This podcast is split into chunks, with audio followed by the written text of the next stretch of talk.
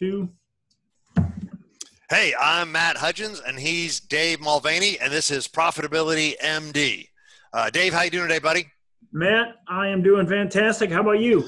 I am fantastic, and I'm excited. We got our first guest, Scott Hembro, and uh, give us a quick little intro to his bio, Dave, and then Scott, we'll we'll let you tell us. About well, yourself. Scott is uh, near Rockford, Illinois, and he is, which is a little outside of uh, uh, Chicago uh, by about 60 miles and close to Wisconsin border, where I'm from. And Scott, uh, his father had a Buick dealership in Rockford. He's got an extensive background in uh, in the car business and uh, coaching now in the car business. So I think the best place to go for that bio. I mean, Scott is. Uh, I've worked with Scott for years in, in sales and in selling. So, Scott, why don't you tell us a little bit about what you're doing now and who you're helping in your business.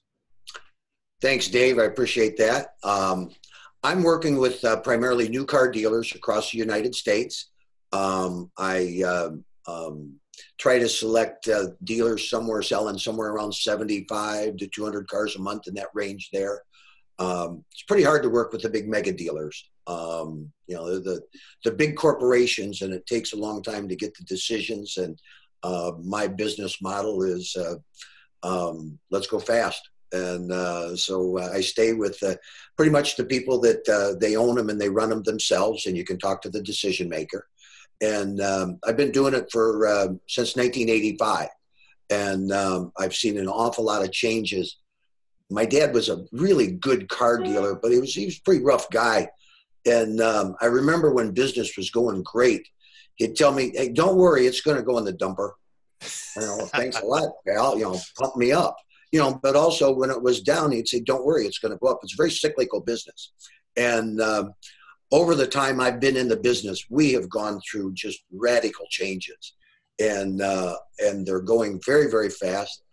And there's a lot of dealers today that are not keeping up, and they're having a very very difficult time. The the internet put a, a major major um, um, impact on on the uh, profitability of dealerships because basically the, the internet has made it a race to the bottom. That's the best thing that ever happened for a consumer.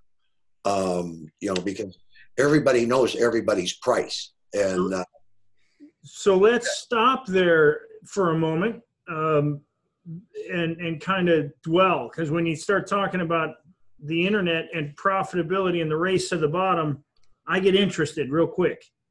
So what what can a dealer do today to to make money in a dealership again? I hear the same things from other dealers. Oh, I'm not making any money. Well, you're moving 200 cars. How can you not be making any money? So let's let's stop here and talk about that for a minute. Okay. All right. Um, well, let's see. To to answer your question, how do they make money? That's exactly the the side of the business I've gotten into. They have to they have to rely much more on the service and parts business than they have. Um, there's a term in the business called owner retention.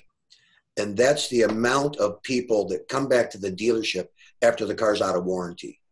And approximately 65 to 70% of the people, when the car's out of warranty, start going to independent garages. That's massive. I mean, just that's an absolutely massive number.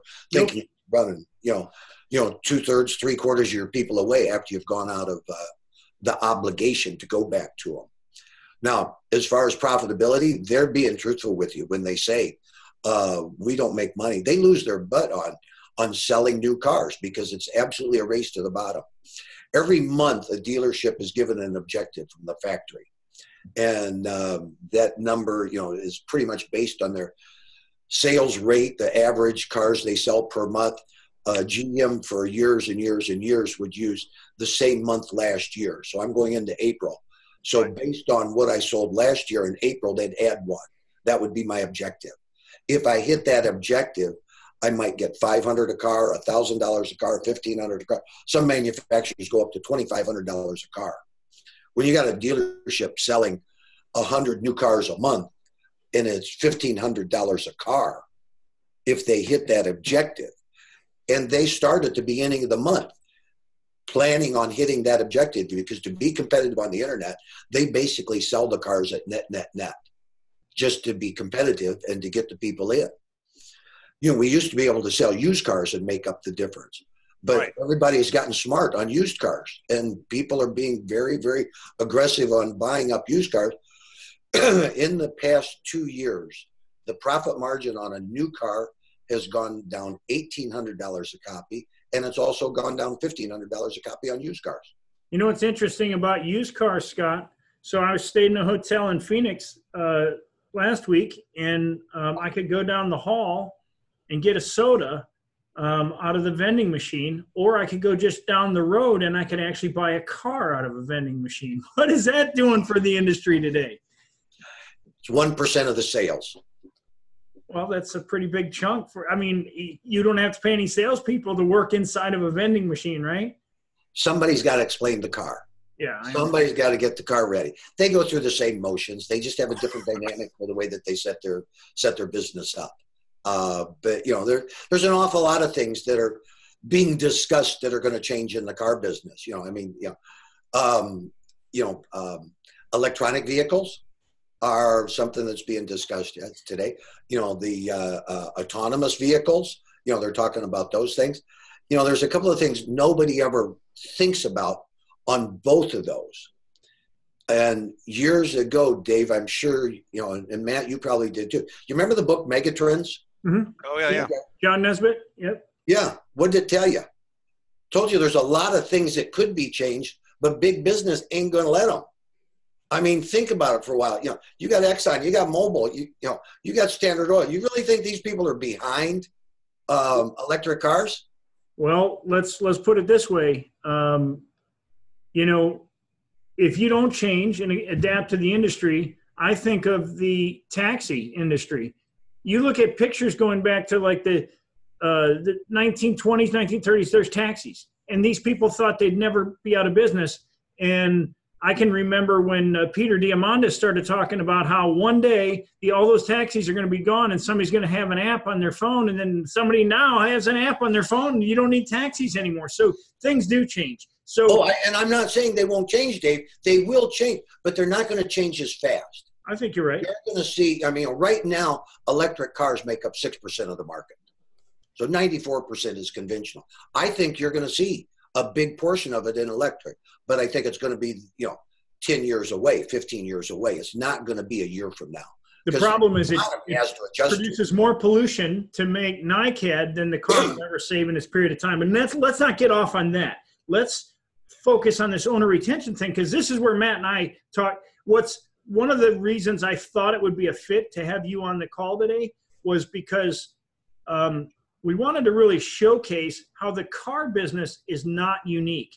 Most business owners, their margins are being squeezed because they have competition. And um, anytime there's competition, your margins are being squeezed. And what Matt and I help people do is we say, okay, um, let's focus on the things that make the most money and let's sell those things. You can still sell the stuff that's not making money to bring people in the door and what have you. Let's focus on selling those things. So tell me, how do you, what's, what do you get them to do in their service or parts department that can help them make money again, Scott? Because that's a message that your your clients want to hear. What can you do to help them make money um, so that they don't have to worry about whether they they hit their nut of 101 cars or 201, whatever it is, one over last year. So what can you do to help them make money in the service and parts department? Well, you know, number one, what's the major reason why they leave? Okay. You know, the, the reasons why they leave a dealership, everybody thinks is price, and it's not. Um, you'd be surprised, Dave, if you check the oil price on your truck at a dealership versus going to Jiffy Lube or John's uh, auto store down the street. They're very, very similar. On competitive things, they're very, very similar. But we just have this perception they're going to be that much more expensive. Can I, Because, can I pipe in a second? Yeah, um, having been a Lexus owner, multiple new car Lexus owners, why did we keep going to the dealer after? Because they always gave us a car, Okay. always gave us a loaner car. They they always literally they were always so much into service and follow up. It was it was almost astronomical that to think to go somewhere else. Well, it's Right. experience. You're talking about the client experience. That's exactly what you're saying. So absolutely. And what you're saying down here, Scott, is that the pricing is probably pretty competitive, but the perception is it's super expensive. Price, the So- perception is. Yeah, so it's almost like they need some messaging here that we're not overly priced, and then we definitely sell on the experience. Was what you're saying, Dave? Is that go to your Lexus guy, so you can sit in there in very nice, clean waiting room, or you get a nice car to to, to run errands, or they'll shuttle you somewhere to the Chick Fil A while you wait for your car to be fixed. So they could add some extra little value adds. I take uh, I take my wife's car in for service. She drives a Subaru. Yeah. And I make a, a joke out of it. I can tell you every hair on that guy's head, but I can't tell you what color his eyes are. He never talks to me. He talks to the computer screen. Right. When we hired service advisors in the past, we hired a technician and had them come up front. Or when we were interviewing somebody, we hired somebody that their number one, you know, uh, capability was their technical skills. People skills were irrelevant. We didn't teach them how to sell. We didn't teach them personality skills, interpersonnel skills. And a lot of the follow up, Dave, that you're giving credo to is not done by that person because they don't understand the value of it. They've never been taught the value of it. And so it's being done by either a third party or a person they hire in the dealership or electronically. Now, Yeah. very now you're getting they're automating it. Right. it's automating. right. They're automating. and I'll and I'll mention my GMC truck. And the truth is, uh, shortly after it went out of warranty, I did stop going to GMC, and um, it was one of the questions I had for GMC. I I asked the dealer, and and by the way, they are a customer of mine. It's the only reason I kept going to them on occasion. They're all the way across town, but the the reality is, they. I was so curious. I'm like, why don't your service technicians I mean, not technicians, service people. Why don't they? Why don't you teach them to care a lot more? And, I mean, and I'm like, you're so focused on selling cars. Why aren't you focused on the the the part of your business that makes the most profit? So that's that's my question for you, Scott. Why don't they focus on the part of their business that makes them a lot of profit? Have you ever seen that square that says um, um, up the upper left is they don't know they don't know, and then in the upper right is they know they don't know, and then they know they know, and then you know, I mean, it, it goes through like that. And I mean, my dad was a great car dealer. He was very profitable, but, but he was a Barnum and Bailey, and I remember he called it the back end, and I remember to him the service department was a necessary evil. There's still a lot of that, that that's inbred in car dealers today. They have the majority of them. Probably, I don't know the number, but I would guess it would be probably in line with that retention number. 70% of the dealers still work on the front end, they don't work on the back end. And it's Right. not the back end, it's the backbone Right. is what it is today. See, you know, and you can't survive without a backbone. And they're trying to survive. We have a term in the business called service absorption. And that is if you take your total expenses, what percent of the of those expenses does the service and parts department absorb? And for years and years and years, it used to run 30, 40%. Then guys used to think they were just great when they were running 60%. Well, today, if you can't make money on a new car, you can just barely make money on used cars, so you're pretty much a wash because actually, it, this past week's automotive news said last year, for the first time, the vehicle departments, since they've been tracking since 2009, the vehicle departments actually lost money last year. So I mean, they lost money in the front end. So if they didn't make that that quote back end money, those bonus monies from the factory, they lost money. So you've got to have the service and parts department firing on all eight cylinders. So it's covering the entire expense structure for the dealership. And it could be done very, very easily, but it has to be done with the right people, the right processes, people that when you come in, absolutely are grateful that you're there. I mean, how many times when you go in, Dave, do you feel like you're intruding and you're bothering them and you're a nuisance? Right, right. I, I, I'm gonna, you know, I, this is just reminding me. So, in, in in another business, we were talking about like dentists, right? In dentists, they have this thing called diagnosed but not treated, right? It's people that have been diagnosed with a cavity but not treated. We know who they are; they just haven't been in here. They also have these patients who haven't been in to see for their annual checkup.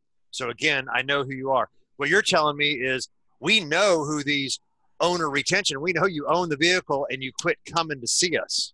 We know where those people are. We have their name and address and emails already, right, Scott? I mean, absolutely, absolutely. We know exactly who they are. So this goes back to almost like we would call it in a dentistry a reactivation campaign, right? You could literally run a reactivation campaign for the service department of your car dealership, right? That's the same parallel because you know who these people are. I'm not looking to get somebody else who doesn't own a Lexus if I'm a Lexus dealership, but I sure as heck would like to have more of my guys that bought Lexuses for me coming back and doing my service. It's it's a reactivation campaign, don't you think, Dave?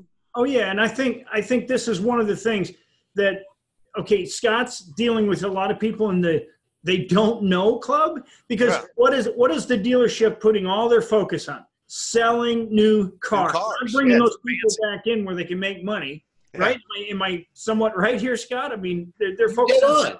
You're dead on. Yeah. yeah. I mean, so so it would appear to me, and, and I'm glad we're bringing this out in this video because I hope a lot of uh, dealers that we're connected with see this so that they can they can get with Scott and Scott can help them uh, be profitable in their because I know I know of a dealer that uh, here in Florida that Scott. So Scott, you do travel all around the country, don't you? Yes, sir. Yes. Sir. I know of a specific dealer that I happen to be, um, you know, I've done some work with in the past, and they're here in sunny Florida. And uh, Scott, what kind of results did you get with them? Their uh, their service absorption on a bad month is ninety percent, and on a good month it's one hundred and ten percent. So that means, what does that mean? Again, I mean, explain it. That, that means they've already made money. If their if their expenses were hundred thousand dollars, the service department's creating 110 and they haven't even sold a car yet. They sleep very well at night. Okay. That's fantastic. Yes. Their, their owner retention is 82.5%, where the national average is somewhere around 35%. And actually, that 85% is pretty close to a perfect number because you're dealing, your numbers are coming out of somebody like GM, David. And, you know, I mean, think about it how many people in their database have passed away, but the car's still registered to them? How many people have moved out, but it hasn't been transferred out yet? How many people have traded it and it hasn't been cleared off of the books? So, I mean, in, in my world, a perfect number out of the 100 mm-hmm. names GM would say are potential people to come in for service. Probably only 90 of them are realistic, maybe 85 of them are realistic. And they're at 82.5. But we started working on it five years ago we hired people when we were hiring people for the drive we hired people with empathy we hired people that you know when they come to work they come to work they don't come to work to look for excuses not to do something they uh, are not against processes i mean in the sales department we always teased about having a sales meeting and we would talk about doing something in the morning sales meeting and we would get done and the salespeople would go out back and they'd say, uh, "Well, what do you think? You want to do it or not?" You know, what the heck? It's not supposed to be optional. So right. you hire people, you hire people that if we're going to install a um, a process, if we're going to install, you know, let's say we want to use tablets on the drive, okay? We hire people that when you ask them to do something, they do it rather than pushing back and fighting back.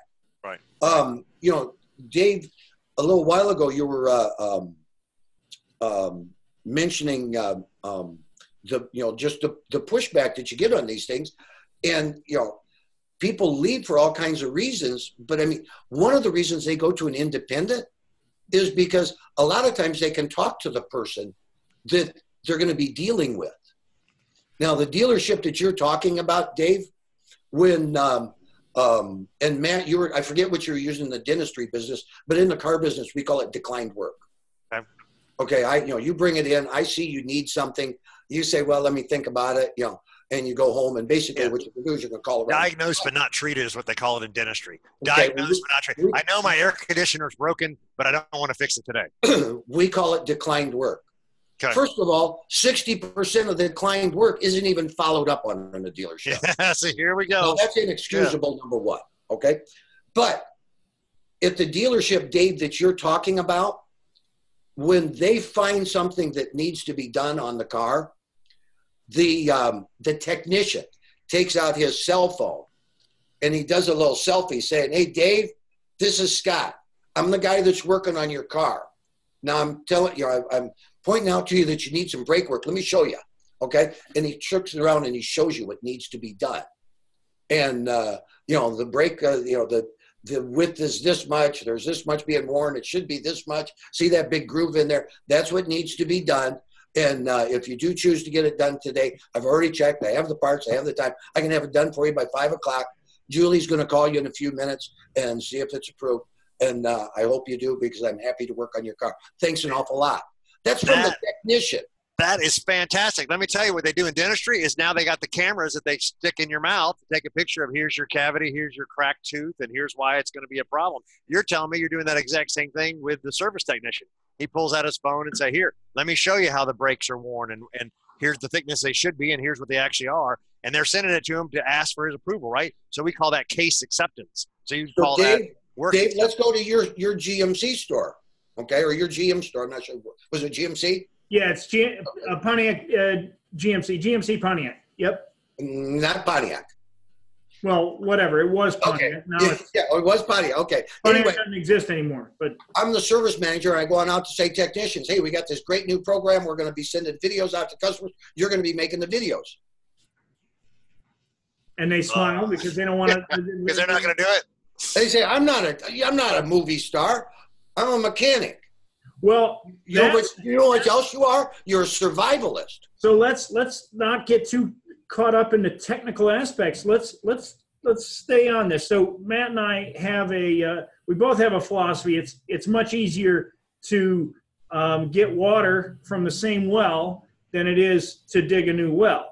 So um, and you're saying the same thing. If their focus is on uh, on service and parts, they can make a lot more money in their dealership when when you take a 200 car a month dealership what are we talking like that they could increase their sales annually um, or profits, implement yeah. a program what are we talking they could do profitability wise annually uh, taking some action like this half a million to a million so it would appear to me that they should be paying you if, if i could increase my sales a million dollars um, it must it must cost a hundred thousand. Does it cost a hundred thousand to hire you, Scott? Um, I'd like to, yeah. but no, not, not quite. Not I, am bringing that up because yeah. the reality is, um, I know what your fees are, and it's nowhere close to that. And you're talking some of the dealerships you work with make fifty.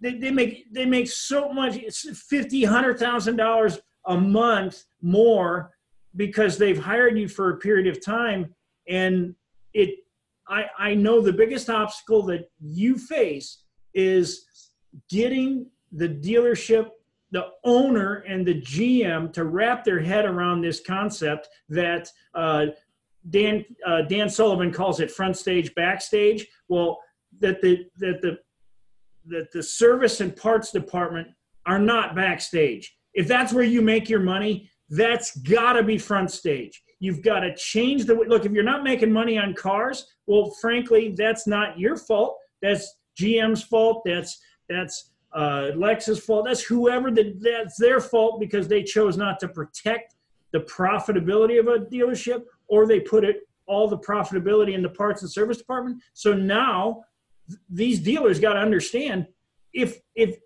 if it's not GM that cares about you, they got to hire people like you that can show them well, darn it, you you better make it back here or you're going to be out of business before long. You can't keep borrowing money. These guys have huge credit lines. You can't keep. There's only two things that put somebody out of business. Number one, not enough profitable sales. Number two, too much debt. And car dealers carry massive amounts of debt. And if they don't fix the service and parts department profitability, we've already established at the beginning of this call, they're not going to make it in new cars, right? They're not going to make it news cars. No. Yep. Dave, I want to say something that you just mentioned, which was really funny. So you're talking about taking the backstage, which is the service department, right? Which which has been the ugly stepchild, and now Scott here is telling us that that, that could be your main profit center. If and you're saying teacher treat it like a front stage, make it nice and pretty. And so there's a parallel for one of my. I'm a golf nut. I'm a golf guy, and at one of my clubs, they really fixed up the bag room. So the bag room is where you store your golf clubs. So it's just like a storage warehouse. But what they ended up doing is putting down slate tile and marble countertops because the thought process with every golfer passes through this room on the way to the golf course. Every guest passes through here and every member passes through here. So let's make it as nice as we can because everybody sees this place. That's exactly what you guys just said. Make the service department a front stage place. Make it go back to your make it a nice environment with with Scott was saying hiring good people, having good process. You were saying make it so I can get a car. I'm saying so make it so it's a pleasant wait environment so I can get in there and have a little cup of coffee and a water and and, and have free internet. So so you're that's that's the exact parallel they did at this golf course, which is they made this ugly warehouse storage room a front stage by doing slate and marble because everybody sees it, which is exactly the message both you guys are just saying. So I just thought that was an interesting parallel. It is. That's that's exactly where Scott was going. So Scott's company is Hembro Business Systems. Um, Scott, what what do you think is going to happen if dealerships don't change their well their service and parts the way they do business in service and parts? What do you think is going to happen? I don't see any change in the pricing on the car structures uh, coming, and uh, um, you know you used to even uh, try to break even on selling a car, and they made all their money on the on the finance side, on the extended warranties and the gap and everything like that.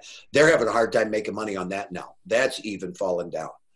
I don't see any of that changing. Um, so they're going to have to find a new way, which what we're talking about, which is the service and the parts department, in order to to because you, you can't you can't save your way to profit unless there's income.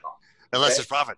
You know, right. And uh, but uh, you know, I mean, what's going to happen if they don't fix it? Somebody that's already figured it out is going to come in and buy them up, or somebody's going to come in that's figured it out and open up down the street and bury them. You know, I mean, the outlook isn't very very pretty if they don't change because um, the model is not going to change. Dealers fought the internet for about five years but for the past five years they've embraced it 100% and a lot of them made lots of mistakes. Those guys had problems. A lot of them figured out how to do it and they've done better than the others. But it took them about five years to embrace it before they finally embraced it they're at the same point with the service department. They'll either change or it'll change. Um, you know, and uh, um, you know somebody will come in and buy them, and they'll change it. You know, because when these mega dealers come in and they buy a store in the market, they fix the service departments. They really do. They they put the processes and the people in place, and they make sure they're making money in the service department. And the dealers that are fighting it you know, it's going to just be a, a, period of time before they either go away or they're bought out. Um, you know, it, it would appear to me, pricing. It would appear to me that I would almost guarantee, I'm not in the car business, but I'd almost guarantee they spend enormous amount of money training salespeople. And it would almost appear to me that they ought to move most of those well trained salespeople into the service department because and make them the frontline liaisons between the technicians and the customers and or they need to take their service department people and say look guys go to the service manager. I want to make money in my service department. Hire scott and let's get that let's get the service department making money and start giving bonuses in the service department just like you would your salespeople. I mean it would appear to me that that you, you think every dealership would do that but i know they're not doing it because I'm not going to say the name of the dealership where I bought my truck, but I'm going to give you an example of of what I think is poor marketing. In their service department lobby, they have a, uh, like a little restaurant where they sell food, and I'm thinking here after talking to you, it only came to me as I'm talking to you. I'm thinking why are you selling food to keep me in your building when you should be focused on how you can make more money? You wouldn't need to sell food if your focus was on being profitable in the service department and parts department. If your focus was there, I called for windshield wiper blades for my truck. Think about that. I could have gone to AutoZone, but I called the dealer, and you know what they said? I can have them here by Tuesday. And I'm like, no, that's okay. I need them now. I'll just go up the road. It, it flabbergasted me. Windshield wipers for a a, a GMC Sierra Denali. It should should every like GMC truck is gonna have the same windshield wipers, wouldn't they? Just You would think. asking. I mean, think- What do they call them? Bistros? What's what do they call the coffee maker? Oh yeah, the bistro. oh, the Keurig, or I don't know. Bistro or something like that. Go over to our friend, our mutual acquaintance. Okay, they have a bistro that makes coffee for you, and they also make fresh donuts. You know the ones, the little mini ones that plop in and Yeah. go through the little thing and pop out, and they put the powder on them. That's what's available to you in their waiting room in the morning. That is See, awesome. this is this is what a dealership ought to look like. So we're coming to the end of our time here, and I want to be conscious uh, because people watch this, we want to keep it to 30 minutes. So Yes. um, wait, wait, wait, wait, wait! but Don't wrap up yet. I just two thoughts. I was thinking actually for helping Scott's business here. Yeah. I'm saying for Scott has a, a, a, a, great message to deliver, right? And he just needs to get in front of more dealers, right? Yeah. Because Scott Scott needs we need testimonials, you need case studies, and then you need an irresistible offer because you're talking about how your fees. You're talking about 500 to a million dollars of profit going to these guys' bottom lines. You might want to think about a a lawyers do this all the time, especially personal injury lawyers. A fee, right? A, a retainer fee, and then a success fee when you deliver that five hundred thousand dollars profit. That might be a way. People are always able to part with future profit. I'll be happy to give you ten percent of five hundred grand. That's a fifty thousand dollar fee, right? If I don't have to pay you until we get the five hundred grand, right? So you, you got to get so- a little on the front. you- that's what I'm saying. You got to get a retainer, just like lawyers. Lawyers do that. Lawyers get a retainer fee of X amount, and then you could have a success fee. I call that an irresistible offer, meaning you're kind of covering your hourly working, and then at the at the end, we're gonna I'm gonna take a piece of the profit. So you could do that based on your testimonials from existing clients and referrals from existing clients, and say, hey, look, whatever the guys you guys are talking about now, we fixed it up. We got the coffee machine, we got the donut machine, and we're making an extra million bucks. You need to talk to Scott. That'd be a great way for you to just to grow your business. Scott's Sorry, got a really good sales letter now. I just saw it today. Oh, I, I've, I've heard there's some good people that know how to write. Uh, Matt, you know, you know the best thing that that I got out of you know my takeaway on what you said. Yeah. I'm no different than anybody else, Dave. I got to consider different ways of marketing.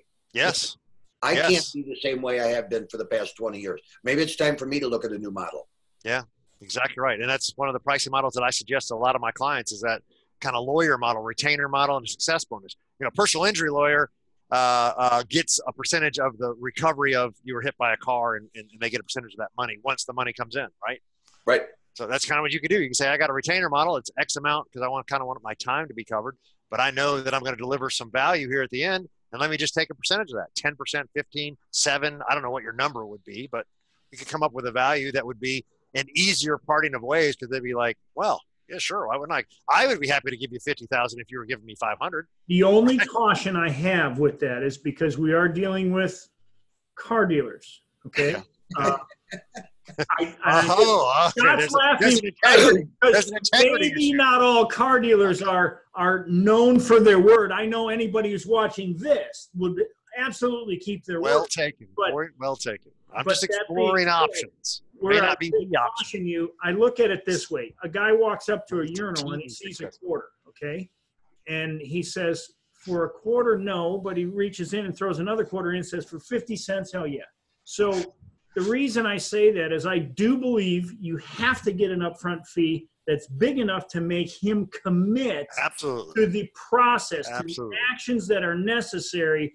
Then, when it all happens on the back end, then Yeah, he's you more willing to play. But if it's Yeah, too small measure. on the front end, Scott, if it's too small on the front end, they won't be committed to the process, and it'll be like pushing a rope. And we don't. I totally agree with I used to do a, a one day eval. Well, I still do. I do a one day evaluation, and if I go in for free and do the evaluation, everybody's busy. But if I charge an exorbitant amount and I give it back to them, if they hire me, They pay attention. Uh, everybody's standing at attention when I walk in. Yeah. And if they're standing at attention when I walk in, it's a very productive day. So you're 100% right. And, you know, Matt, that's one of the things that's held me back. I haven't figured out a formula to Dave get your commitment. Yep. But I I would be more than happy because I I could help them run the numbers up. It's just as easy to get the million as it is to get the 500. Right. I'm. I, I- believe you. So, But it's you know it's it it's a commitment is what it is. And uh, um, so yeah, no, it, it's there's a there's a number of things, and uh, um, um, you know, you mentioned this the sales letter, Dave. Um, I shared it with a friend of mine that has been proofing them, and um, the same one that I sent you. I sent it to him a little while ago, and uh, um, he called me after he read it, and uh, he says two things.